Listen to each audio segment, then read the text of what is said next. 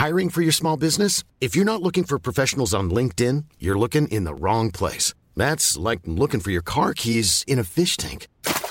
LinkedIn helps you hire professionals you can't find anywhere else, even those who aren't actively searching for a new job but might be open to the perfect role. In a given month, over 70% of LinkedIn users don't even visit other leading job sites. So start looking in the right place. With LinkedIn, you can hire professionals like a professional. Post your free job on linkedin.com slash people today.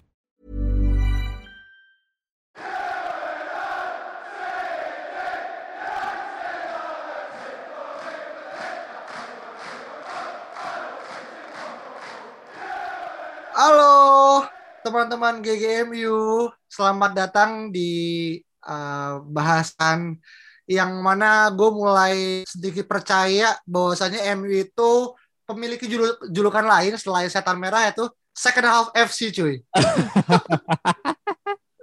Gue ngerasa kayak kemarin tuh gue gak tau ya gue oh ya satu kosong ya kejebolan tapi gue punya rasa kemarin tuh bisa comeback dan ternyata bener kan tiga satu ujungnya gitu jadi Hmm. nggak salah kalau kita ngomong ya MU adalah second half FC gue bilang sih gitu sih Win. Bener-bener, gua gue pun juga pas eh, nonton babak pertama sebenarnya 10 menit pertama tuh nggak lagi jelek. Dia mm, tim ini bisa masuk ke kotak penalti, bisa kasih beberapa attempts juga.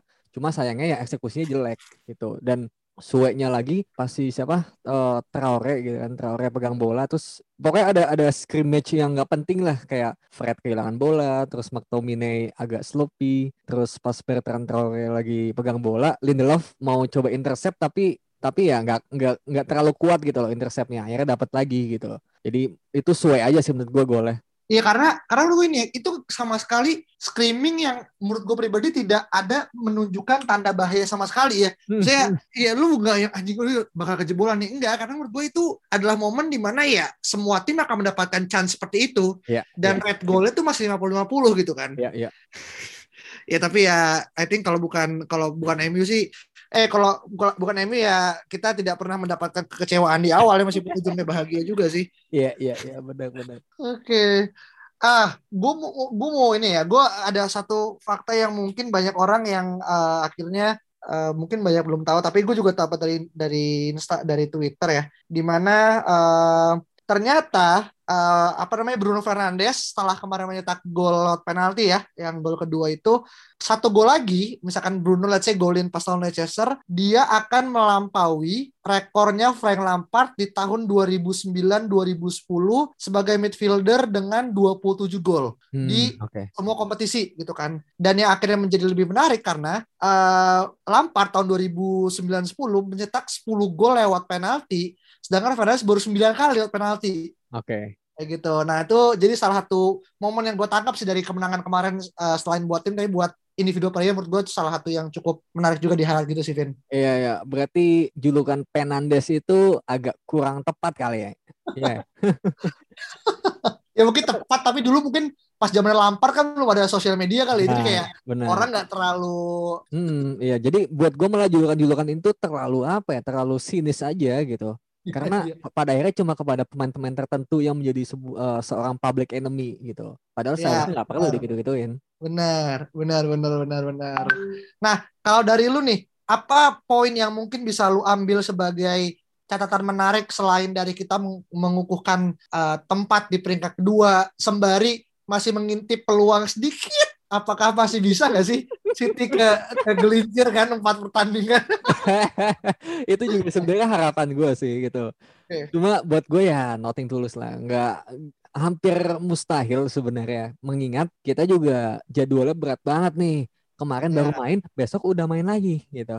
Lawannya Leicester pula. Kemudian dua hari Berat Iya berat untuk mereka seneng buat kita karena kita nonton iya sih gue juga senang banget. Oh MU lagi nih besok. Terus hari Jumat Jumat dini harinya ya kayak kita nonton Europa League kan malam Jumat lawannya Liverpool. iya benar Jadi em, secara matematis bisa, tapi secara logis aja, terutama dengan kemungkinan banyaknya rotasi pemain, itu gue melihat ya bakal nanti mungkin 4 dari 6 poin lah Leicester dan Liverpool itu maksimal. 6 dari 6, wah itu terlalu hebat sih. Gua khawatirnya kalau kita bisa mengambil 6 dari 6 itu bakal ada tumbalnya nih, yaitu pemainnya cedera. Nah, gua nggak mau tuh. Oke. Hmm. Meskipun kemarin udah ini ya udah mulai kelihatan ya pas Maguire kemarin ditarik itu jadi salah satu momen kalau kata lo bilang apa siapa ya bilang kayak apa baru kali ini gue ngerasa me, uh, or, Maguire cedera dan gue panik gitu loh. oh ya, gue sih ya gue dari dulu uh, memberikan sebuah rating kepada Maguire itu emang tinggi. Oke. Okay. Gitu. Kalau lu pernah ingat dulu ya sebelum kita membuat podcast ini kita pernah diskusi kecil ya di rumah makan Padang gitu. Kayak back mana yang menjadi yang kalau misalnya kita beli back baru, back mana yang bakal lu uh, apa partnerin dengan back baru ini? Gue bilang Maguire gitu. Terus lu kaget gitu kenapa Maguire? Buat gue Maguire punya leadership, commanding areanya bagus, uh, apa passing dari belakang juga bagus. Banyak apa positive things yang dimiliki oleh Maguire yang mana gua harap partnernya ini bisa menutupi kekurangannya dia melengkapi kekuatannya dia terus menjadi partnership yang hebat. Gitu sih. Meskipun nanti ketika kita bicara siapa partnernya Maguire mungkin kita bisa bahas kali ya hmm. di apa namanya episode karena ya. sekarang aja kan udah banyak banget nih nama-nama gitu kan. Let's say hmm ya Julius Konde lah, uh, Pau Torres gitu kan, Rafael Varane gitu kan. Phil Jones Dan beberapa nama ya. apa? Phil Jones. Aduh. Aduh. Phil Jones. Gua gua misalkan disuruh pilih apakah harus Phil Jones atau Tyler Mings, gua ada bingung juga.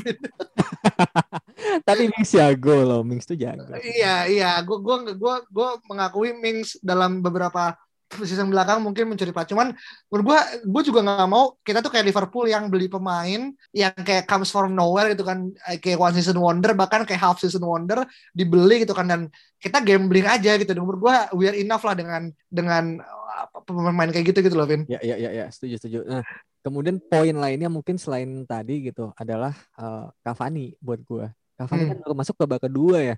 Tapi hmm. impactnya itu benar-benar bisa mengubah pertandingan gue yakin semua fans MU itu memperhatikan ya gimana positioning dia yang keluar dari markingnya backnya Villa terus muter ke dalam terus tiba-tiba menyambut umpan Rashford entah kenapa ya pas Rashford mau umpan dan gue ngeliat tegaran Cavani gue yakin itu gol. Gue udah tahu yeah. itu gol. Sebelum itu terjadi gue udah tahu itu gol. Kayak okay, ya kan ternyata pas gol tuh kayak oh oke. okay. I'm right again gitu kita, kita tuh udah tahu gitu ketika Cavani masuk ke dalam ini umpannya bakal bagus bakal apa namanya uh, on target gitu dan ternyata emang uh, gitu. I see iya iya iya iya karena karena menurut gue uh, semakin ke sini kita semakin paham bahwasanya at least Cavani berhasil memutus mata rantai kutukan nomor tujuh ya hmm, semenjak betul. dipakai sama Di Maria, Memphis Depay gitu kan, hmm. Alexis Sanchez gitu kan dan uh, Cavani membuktikan bahwasanya ya egg doesn't matter gitu loh. Maksud gua ya dia umur dia mendapatkan umur nomor 7 di di usia yang paling tua kan dibandingkan sebelum-sebelumnya gitu kan. Ya di Maria masih umur 28, ya Sanchez masih di umur 30, 30 gitu kan. Even Depay masih di usia 22 gitu loh. Yeah, Tapi yeah. ya makanya menurut gua uh, kenapa akhirnya kita pun sekarang uh, sangat senang ya karena beberapa jam sebelum ini kita tag kan uh, Fabrizio Romano kan Don Don Fabri menyebutkan bahwasanya Cavani uh, menandatangani kontak sampai Juni 2022 gitu kan. Benar. So menurut gue sih it's a good news gitu kan, it's a good sign. Uh, tinggal akhirnya bagaimana kemudian ya harapannya adalah one apa one settled one to go down gitu ya mana mungkin next on kita bisa fokus ke Pogba kalau emang kita yang benar-benar menseriusin kayak ngebuild uh, apa namanya tim yang emang tidak copot pasang copot pasang sih menurut gue yeah. itu salah satu PR buat MU juga sih. Setuju, setuju, setuju gitu. Uh, Kava ini mungkin memang negosiasinya lebih mudah ya karena dia kan masalahnya dengan keluarga sebenarnya. Keluarga yang nah. meminta dia untuk pulang kampung gitu. Tapi Benar. tapi uh, pada akhirnya gue juga yakin sama gue yakin Cavani mau stay. Cuma yang Pogba ini kan agak pelik ya karena hmm. emang rumornya juga udah digaungkan sama uh, Rayola. Cuma melihat urgensi tim-tim besar seperti Juventus dan Real Madrid yang mereka juga harus join ke ISL karena masalah keuangan ya kan itu ya. menandakan bahwa sebenarnya mereka itu nggak nggak punya duit gitu nggak punya duit buat beli Pogba segimana ya. Pogba mau keluar kalau nggak ada yang mau beli dan uang yang nggak ada ya nggak akan cabut juga gitu pahit-pahitnya hmm. Pogba bertahan satu musim lagi dan kita lepas dia for free itu ya sama gue mungkin agak nggak relanya gitu cuma ya please tiga tahun lagi deh gitu. tapi gini Vin, uh, ini kemarin gue sempat ini ngomongin Pogba ya meskipun nggak tapi menurut gue kemarin Pogba juga salah satu yang menurut gue uh, dia akhirnya ngebuat satu ini ya penalti kan gara-gara dia Douglas Lewis harus apa menyikut uh, apa kaki tuh apa foto foto apa tututo gitu kan dan ya penalti buat buat MU gitu kan. Uh, apa namanya? Uh, Pogba sendiri sebenarnya yang gue tangkap adalah ini kan sebenarnya dilema ya karena orang orang-orang tuh yang gue baca di Twitter berspekulasi ya Pogba akan mendapatkan gaji let's say kalau bisa dia tekan kontrak itu around 400 450 gitu kan. Okay. Mm. Uh, sedangkan yang jadi dilema adalah umur dia kan sudah 27 gitu kan. Sebenarnya hmm. masih umur emas gitu. Cuman yang orang-orang takut adalah kejadian DG ya terjadi lagi di Pogba gitu yang mana kayak dia mulai masuk 28 29 mulai declining sedangkan WC itu lagi tinggi-tingginya gitu. Sedangkan ketika kita mau lepas nggak bisa, kadang nggak ada orang kemudian mau afford gaji dia setinggi itu gitu.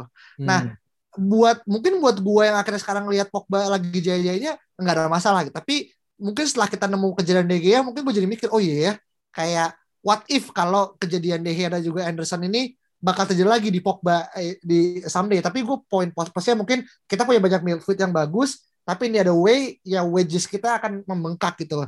Nah menurut lu gimana akhirnya menanggapi situasi Pogba yang kemudian akan demanding gaji lebih tinggi kalau dia akan stay di MU, Vin? Buat gue it's worth any penny sih maksudnya.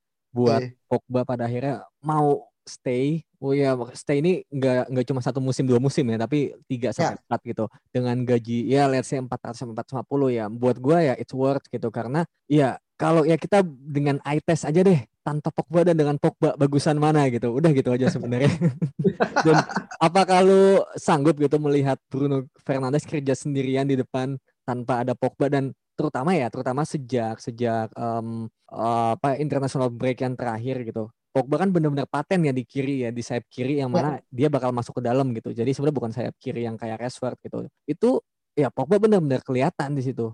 Peran dia sebagai advance playmaker itu benar-benar uh, kekuatannya benar-benar terpakai, utilize dengan baik gitu dibanding ketika dia jadi uh, double pivot. Contohnya pas lawan Roma kemarin, dia banyak lose uh, apa losing ball gitu loh di tengah pas sama Fred karena memang dia kan tendensinya untuk menahan bola kan, tahan bola ya. berlama-lama. Ya. Nah itu kalau di double pivot tuh sangat riskan dia melakukan itu. Partnernya hmm. harus sekuat N'Golo Conte di Prancis dan Fred bukan tipe yang begitu ya kan. Dia sloppy juga, panik juga gitu kan. Pegang bola aja dia mungkin gemeter gitu kan, kelihatannya gitu kan. ya, Jadi ya, ya, buat ya. gua selama MU belum punya DM yang mumpuni sekelas N'Golo Conte atau mungkin Declan Rice gitu, menurut gua lebih baik Pogba memang lebih uh, ke depan role-nya gitu dan buat gue ngomongin tadi kayak gitu um, yang tadi pertanyaan lu di awal ya gue prefer untuk uh, Pogba stay karena gue masih nggak sanggup dan belum bisa melihat siapa pemain yang bisa menggantikan role Pogba saat ini. I see. Iya iya karena emang salah satu dead weight-nya buat MU adalah apakah kita bisa menemukan orang yang baik dari internal tim ya atau dari eksternal tim yang bisa langsung satu level uh, sebagus Pogba ketika kita rekrut dia gitu kan. Ya hmm. Ya mungkin orang bisa bilang gitu kan, iya banyak kok gitu kan. Let's say kayak Kamavinga lah gitu kan. Dan beberapa pemain-pemain lain yang mungkin serupa gitu. Iya mungkin potensially ada. Tapi kan kita juga nggak mau dong menunggu let's say uh, gue memainkan mungkin memainkan kayak mungkin kayak Dortmund ya kayak nurturing pemain sampai dia besar gitu karena gue nggak mau kejadian Ronaldo tuh terjadi lagi tuh loh Vin kayak kita hmm. membangun Ronaldo gitu kan set, set, set ketika dia udah lagi fase peaknya eh cabut gitu loh. Nah yeah, yeah. gue nggak mau aja sih jadi jadi jadi tim yang kayak gitu. Jadi kayak untuk sekarang sih at least kita we better keep Pogba gue setuju sama lo gitu kan. Give him, give give him the money gitu. Ya selama nggak berlebihan ya I think 400 450 masih oke okay lah selama nggak di atas. Kalau 500 menurut gue tuh udah udah red warning ya karena itu akan disrupting banyak uh, ini. Cuman kalau 400 yeah, yeah. sih I think ya worth lah dengan dengan komersiali dia dan juga dia sebagai icon Hmm. Menurut gue, I think itu masih sangat masuk. Apalagi dia kan attach banget sama Adidas kan. Jadi menurut gue sih yeah. Adidas juga mungkin akan membantu. Somehow hmm. gue gak tahu gimana hmm. di belakang layarnya gimana kayak gitu. Ya dan dan juga melihat uh, sepertinya ya kalau kita lihat lihat dari luar ya kayaknya kan relationship Pogba dan Ole ini memang sangat baik gitu. Di mana Ole bisa memanage Pogba as a person dan as a player gitu secara hmm. as a person uh, he can comfort him gitu kan ya. bisa membuat dia nyaman dan juga dari segi permainan gitu dia bisa mengeluarkan kemampuan terbaik Pogba gitu. Siapa nyangka gitu Pogba bakal dimainin di sayap kiri gitu kan. Ya. kita taunya dia kalau nggak di AM ya di double pivot kan. Tapi ternyata dia mencoba uh, sistem yang lain dipasang di sayap kiri dengan role yang berbeda kemudian sayapnya dimiliki oleh Shaw dan ternyata itu ya it works. Kita benar-benar kayak punya dua playmaker tapi kita juga punya apa ya uh, double protector di belakangnya itu dengan McTominay dan Fred gitu. Kalau di City kan mungkin protektornya cuma satu kan, Rodri atau Fernandinho doang kan, gitu. Hmm. Tapi kita punya dua di sini. Cuma mungkin kalau gitu ya kita mengorbankan sayap kanan gitu kan dan sayap yeah. kiri, mm -mm, gitu aja. Benar, benar, benar. Gue setuju, gue setuju. Memang kadang gue pun sebenarnya melihat uh, Pogba bermain di sayap kiri ya, as in not as a apa namanya uh, pemain uh, sayap kiri tapi lebih kepada LMF gitu menurut gue dia bisa memiliki role yang jauh lebih luas gitu karena memang bener kayak ketakutan gue dengan tipikal dia kemudian ngekip bola adalah ketika dia losing dia itu dari tengah pemain akan sangat dengan mudah kemudian menyerang ke ke area tengah yang mana mungkin back kita pun juga kadang ya nggak bisa juga iya, gitu. ya gitu kan kita tahu yeah. ya back uh, apa uh, back kita gimana, DM DM kita gimana gitu tidak sekuat itu. Jadi menaruh Pogba di situ tuh kayak agak riskan agak. Iya, agak riskan benar. Gitu dan dan gue tadi barusan baca quote ya. Ini yang dibilang ini. Apa namanya? Um, only right winger and a decent defensive midfielder uh, is the one step away from the champion uh, from the Premier League winner gitu loh. Dan gue percaya banget gitu kayak dengan adanya dua puzzle ini aja kekumpul dari right wing dan juga DMF, I think musim depan dengan posisi yang nggak berubah ya dengan nggak ada yang keluar ya nggak ada yang uh, maksudnya keluar nggak ada masuk ada gitu menurut gue gue berani untuk kemudian kita bisa bilang sebagai tempat title contender sih untuk iya. musim yeah. depan gitu kan iya iya mm -hmm. benar benar ini tanpa ini ya tanpa kita melihat fakta kalau misalnya nantinya tim-tim lain juga berbenah ya maksudnya kita Pasti. cuma melihat tim-tim kita dulu nih gitu kan karena Pasti, memang ya kita lacking lackingnya tuh di situ di sayap kanan dan juga DM gitu. Masalahnya gini, tapi ngomongin DM tadi juga menarik sih karena uh, dengan perpindahan posisi Pogba yang dari DM kepada posisi yang lebih advance yaitu di sayap kiri gitu kan. Berarti DM kita cuma tiga kan? Cuma ada Fred, McTominay sama Matic. Sedangkan Matic ini juga udah mulai lambat dan ya sepertinya cuma dimainkan sebagai cameo-cameo saja gitu. Dan uh. di situ benar-benar pada akhirnya meningkatkan urgensi kita tim Manchester United ini untuk membeli DM yang benar-benar bagus gitu buat gue ya. Bukan yang cuma hmm. backup. Karena buat gue selalu ini gue bilang dari awal McTominay dan Fred itu adalah backup player. Mereka itu ada team player bukan hmm. regular player yang bisa main week in week out dan carrying the team kayak Bruno Fernandes and uh, Pogba did gitu kan. Mereka lebih ke tim player yang saling melengkapi aja gitu. Levelnya memang di situ. Itu adalah fakta yang kita sebagai fans harus membuka mata gitu bahwa mereka tuh ya, ya. levelnya jauh gitu belum sampai sana dan mungkin emang nggak akan pernah mencapai ke sana gitu ya paham paham paham iya iya gue setuju sih karena gue bisa membayangkan ya ketika kita membeli se seorang DM whatever itu ya tapi dalam arti DM yang kemudian spesialis as in satu DM ya karena ada DM yang kemudian bisa main dua juga let's kayak Fred, uh, apa Mac, sama Tom Tomina sama Fred gitu kan tapi ya, hmm. ya let's say kayak orang-orang let's say kayak Wilfred Didi gitu kan iya Ngolo Kante menurut gue sulit lah gitu bisa kita mau approach dia gitu kan. Hmm. Tapi hmm. misalnya saya Wilfred Didi, Declan Rice atau mungkin Frank Casey pun menurut gue itu bisa melengkapi puzzle yang kemudian ngebuat Pogba akan akan sama ketika role dia ketika di Juventus waktu itu uh, Vin.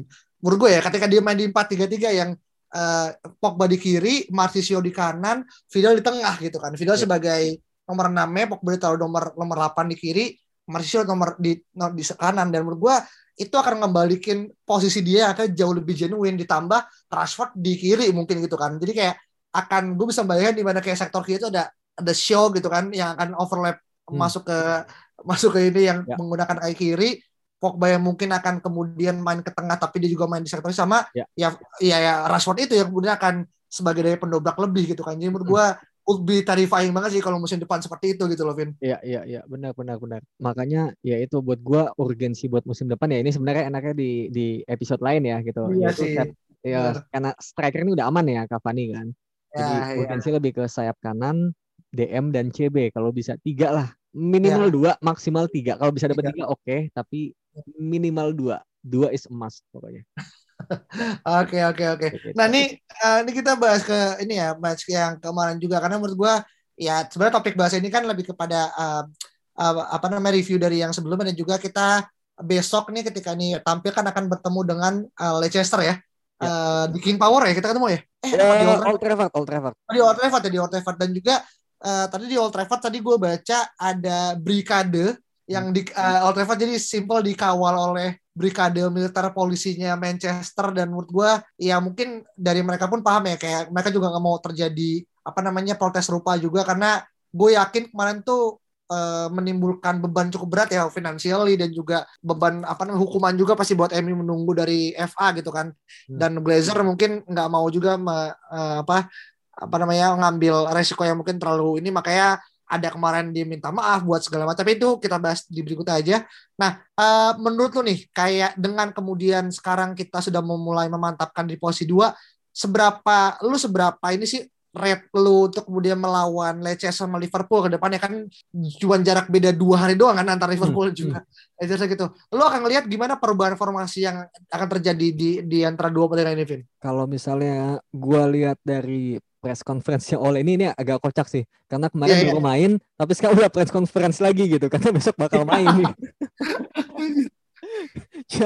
kalau misalnya gue lihat press conference-nya tadi gitu, Ole ini bakal melibatkan youngster seperti Sortire, Mitchbury, Elanga dan juga Ahmad Diallo untuk pada akhirnya bakal dilibatkan entah sebagai pemanis saja di bench atau mungkin bakal uh, cameo ya di lapangan atau mungkin yeah. starter ya kita nggak kita nggak pernah tahu gitu Hmm. Ap apalagi kita melihat fakta bahwa Harry Maguire uh, sang skipper kita ini udah terkapar nih dan nggak tahu sampai kapan belum ada hasil scanningnya kan dan hmm. itulah hmm. yang kemudian gue yakin fokus utamanya ini sebenarnya adalah gimana caranya pemain-pemain ini itu fit untuk final gitu jadi ya, ya, ya. jadi yang dilakukan adalah gimana caranya biar pemain ini nggak burn out di terutama ya. di dua match ini Nah, hmm. caranya hmm. adalah dengan membagi gitu, membagi jatah mainnya. Kemarin juga sebelum lawan Aston Villa, gue juga sempat dengar pressconnya juga bahwa nggak akan ada satu pemain pun yang bakal main full 90 menit untuk tiga pertandingan itu. Berarti 270 ya. menit itu nggak mungkin gitu. Ya. Tapi main di tiga match itu mungkin karena bisa aja uh, nanti ada pergantian di menit 80 atau di menit 70 ya. Tetap hmm. aja dia nggak main 90 menit kan dalam tiga match itu. Kayak gitu menurut ya. gue dan buat gue bakal ada match yang cukup radikal perubahannya ya dan hmm. kemungkinan di lawan Leicester karena jadwalnya mepet banget kan gitu. Iya. Iya iya benar-benar. Lawan Liverpool mungkin ada sedikit gengsi yang agak hmm. dipertaruhkan gitu kan dan ya masa lawan Liverpool kebantai di kandang kan nggak ya. mau juga ya gitu. Jadi gue karena jarak dari uh, apa ya kemarin Villa ke Liverpool ini kan lebih jauh ya daripada Villa ke Leicester dan hmm. Leicester ke Liverpool juga tuh dekat. Jadi buat gue Leicester ini bakal jadi pertandingan yang bakal dikorbankan. I see, hmm. I see. Gue somehow merasa semoga ya apa yang oleh sampaikan itu tidak hanya sekedar sugar coating doang ya karena yang gue sering gini gue gue setuju dengan maksudnya gini gue gue suka dengan cara oleh kemudian mengembali ke United Way dia memberikan porsi anak muda untuk kemudian take a part dibuktikan dengan ya let's say uh, dimainkannya beberapa dan dipromosikannya juga gitu kan cuman kadang kayak in terms of uh, time management mungkin gue ngerasa kayak ya gue berharap kemudian dia benar-benar saying the words itu benar-benar into action gitu loh. Apalagi ya dengan kemudian gue ngerasa mungkin kita juga akan bahas satu tema spesifik terkait dengan United Youth gitu kan dan mungkin gue sangat senang banget karena membahas tentang anak muda tapi maksudnya lagi nih kayak gue ngerasa ya kalau lo lihat di uh, apa namanya di PL ketiga ya U18 hmm. kita ini sekarang lagi lagi head to head sama City gitu jadi tinggal tiga pertandingan lagi di mana MU sekarang peringkat pertama dan City peringkat kedua tapi beda cuma satu poin doang gitu yeah, yeah. dan dan menurut gue ini sangat sengit karena di uh, man, ya dua Manchester nggak cuma beradu di uh, di di tim utama tapi di peringkat U18 pun mereka juga beradu juga gitu kan. Hmm. Jadi dan kita punya menurut gua punya pemain uh, U18 U23 yang menurut gua cukup bisa di inilah apa uh, top rated lah gitu di di di apa di uh, apa di Eropa karena gue gue sering nonton segala macam itu kan. Nah, jadi ya tinggal gimana akhirnya oleh uh, dapat uh, mem, apa ya memberikan kesempatan bermain yang yang cukup kepada orang-orang yang kemudian menurut gue punya potensi gitu kan. Let's say tadi lu bilang kayak ya Hani Jubal gitu kan. Terus juga Anthony Elanga, Asolo Shiratire, Ahmad Diallo gitu kan. Yang mana menurut gue empat ini calon uh, masa depan MU selain dari Charlie McNeil ya yang ex City yang sekarang udah ngebol uh, apa dibawain lebih dari 15 gol semenjak di join di apa di pertengahan musim gitu. Jadi hmm. menurut gue itu yang perlu kita uh, berikan kesempatan karena gue juga nggak mau ujung-ujungnya nanti jadi kayak Angel Gomez yang bagus berpindah gitu kan dan atau mungkin kayak yang lain-lain sih dan semoga Oli mendapati janjinya sih untuk gue itu doang sih Vin. Hmm, hmm. buat buat gue mungkin gini ya uh, kalau misal kemarin Oleh belum menepati janji menurut gue dia juga dalam tekanan juga dari sisi hmm. yang lain gue gue gue yakin lu juga pasti uh, paham sama situasi itu kan kayak lu uh, Oleh mak maksudnya Oleh dipaksa untuk uh, dituntut ya untuk memainkan pemain muda tapi satu sisi lu harus menang juga gitu. Iya. Kasian ya gitu. Jadi pada akhirnya ya dia memilih yang realistis yaitu untuk menang dan pemain-pemain muda ini akhirnya diberi kesempatan pada eh, situasi-situasi yang memungkinkan untuk mereka bermain gitu. Cuma Hmm. pada akhirnya gue yakin sama gue yakin 80% mereka bakal terlibat di match antara Leicester atau Liverpool ini karena memang ini jadwal yang sangat tidak manusiawi gitu. Tapi lu tahu kan kenapa kita mainnya Liverpool hari Jumat kan? Tahu nggak? Se- selain dari kemarin karena ada apa namanya dirubah schedule itu Ah, ah. sebenarnya gini, gue nggak tahu ini ini sebuah sumber yang benar atau enggak. Nanti bisa di cross check lagi. Tapi kemarin tuh gue sempat dengar kabar bahwa seharusnya pertama itu harusnya MU Liverpool tuh main di hari Minggu. minggu nanti. kemarin. Minggu nggak minggu nanti. Oke, Dengan kem- nah, tapi kan di hari Minggu itu ada match Liverpool lawan West Brom. Nah, oke. si Liverpool West Brom itulah yang bakal ditarik ke midweek gitu. Mid- Harus Oh, midweek ini harusnya di di minggu-minggu ini di hari antara Rabu atau Kamis itu Liverpool lawan West Brom, kita lawan Oke. Leicester gitu. Nanti di weekend baru kita lawan Liverpool. Oke. Jadi match West Bromnya itu dipindah dari Minggu ke Rabu kayak gitu. oke. Nah, cuma Sam Allardyce nggak mau Karena karena ya nggak mau aja, nggak mau Oke. aja. Pokoknya Oke. pokoknya gue mau kata Sam Allardyce tuh gue mau di hari Minggu ya udah gue nggak mau pindah gitu. Pada akhirnya Premier League Premier League yang memutuskan untuk yang nggak ada nggak ada waktu lain akhirnya dipilih hari Jumat gitu. I Dan sedangkan Liverpool pun juga padat juga. Jumat pagi main, minggunya main juga. Dia Iya, main di. Europa League gitu. Tapi kita yang paling dirugikan dan itu gara-gara Sam Allardyce dan kena karmanya juga kan akhirnya eh, relegation kan kemarin. Iya, iya. Gue seneng banget ya pas kayak ya elah lu udah pasti relegasi sosokan gak mau anjir. Iya, iya, iya, Big Sam, Big Sam. Iya, iya, iya, paham, paham, paham. Karena iya, gue jujur nggak nggak begitu ini ya, misalnya terkait dengan schedule segala macam. Tapi mungkin itu one of the thing juga, karena kan, karena gini, itu kan hak prerogatifnya klub ya. Lu kalau emang nggak mau ya, ya lu nggak bisa maksain ya. Karena kan pertandingan dua belah pihak ya, bukan pertandingan lu doang gitu kan. Iya. Dan FA kan sebagai regulator, tapi akan kembalikan kepada si eksekutor. Lu mau apa enggak? Kalau misalkan mau, oke, gue akan pindahkan gitu. Tapi kalau enggak, ya gue sebagai regulator nggak bisa kemudian memberikan enforcement unless emang itu terkait dengan hal-hal yang mungkin terlalu over dari kapasitasnya dia gitu. Misal terjadi pelanggaran segala macam gitu kan. Nah, menurut gue sih pertandingan perubahan pertandingan tuh emang dua belah pihak aja dan ini kan karena kemarin ada keadaan yang maksa ya, ada force Ini- major kan. Ini human slavery ini namanya nih. Gila lu main lima enam lima hari tiga match tuh gila kali. Human slav- human slavery tapi ini jadi apa edutainment buat Buat fansnya sih iya sih seneng. iya, Tapi kalau kalah kalau kalah ngamuk-ngamuk juga ini kan. Liburan cuy. Apa? Buat yang nggak mudik ini liburan. iya sih. Waduh, ini salah satu faktor kenapa nggak mudik karena nonton malamnya kalau di perjalanan nggak bisa nonton MU. Iya Sinyalnya kan lemah kan. Bener sih. Cuma kalau kalau MU kalah ngamuk-ngamuk juga kita di, Aduh. di medsos kan. Ah, Masalah emang. Iya iya iya. Iya, iya, Oke oke.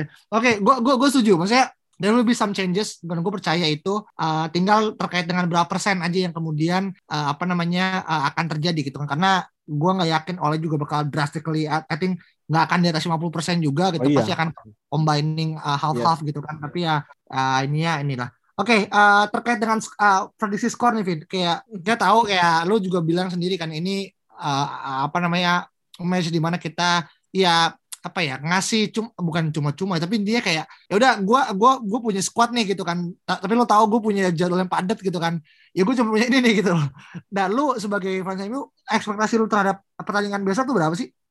Eh gua seri juga udah seneng sih sebenarnya melihat jadwal gitu ya.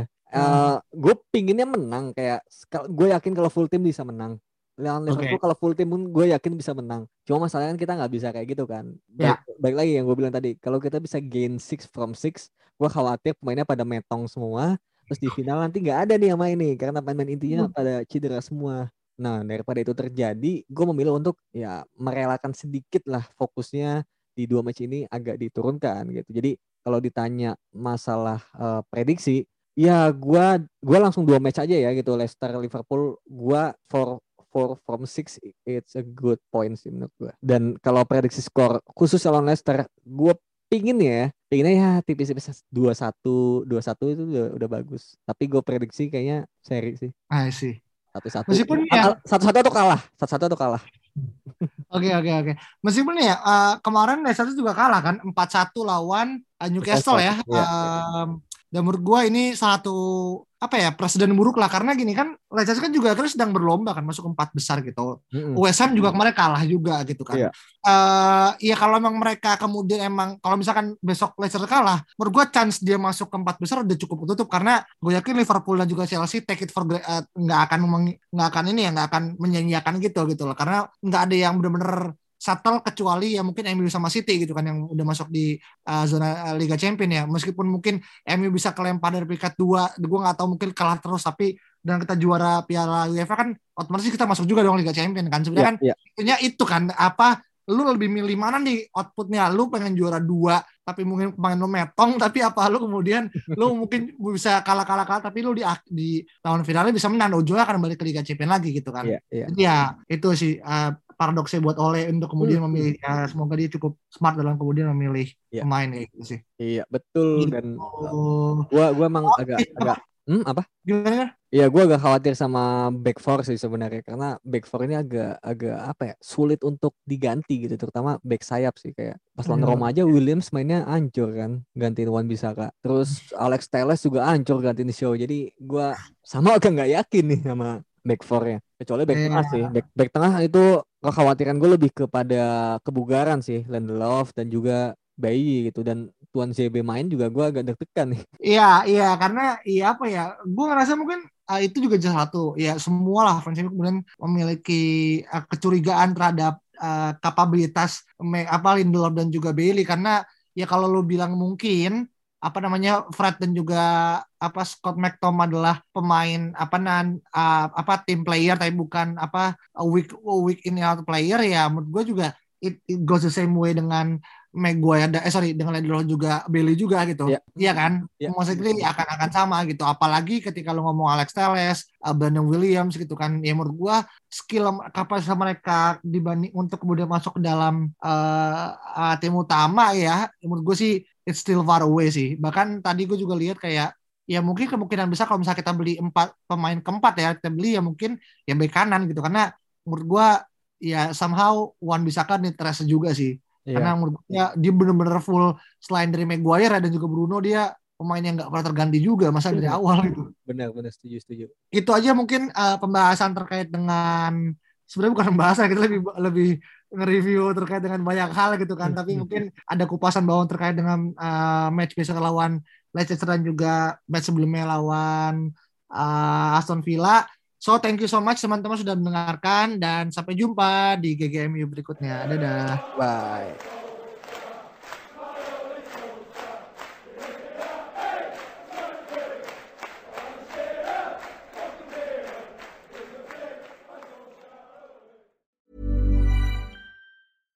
Imagine the softest sheets you've ever felt. Now imagine them getting even softer over time. That's what you'll feel with Bowl and Branch's organic cotton sheets. In a recent customer survey, 96% replied that Bowl and Branch sheets get softer with every wash. Start getting your best night's sleep in these sheets that get softer and softer for years to come. Try their sheets with a 30-night guarantee. Plus, get 15% off your first order at bowlandbranch.com. Code BUTTERY. Exclusions apply. See site for details.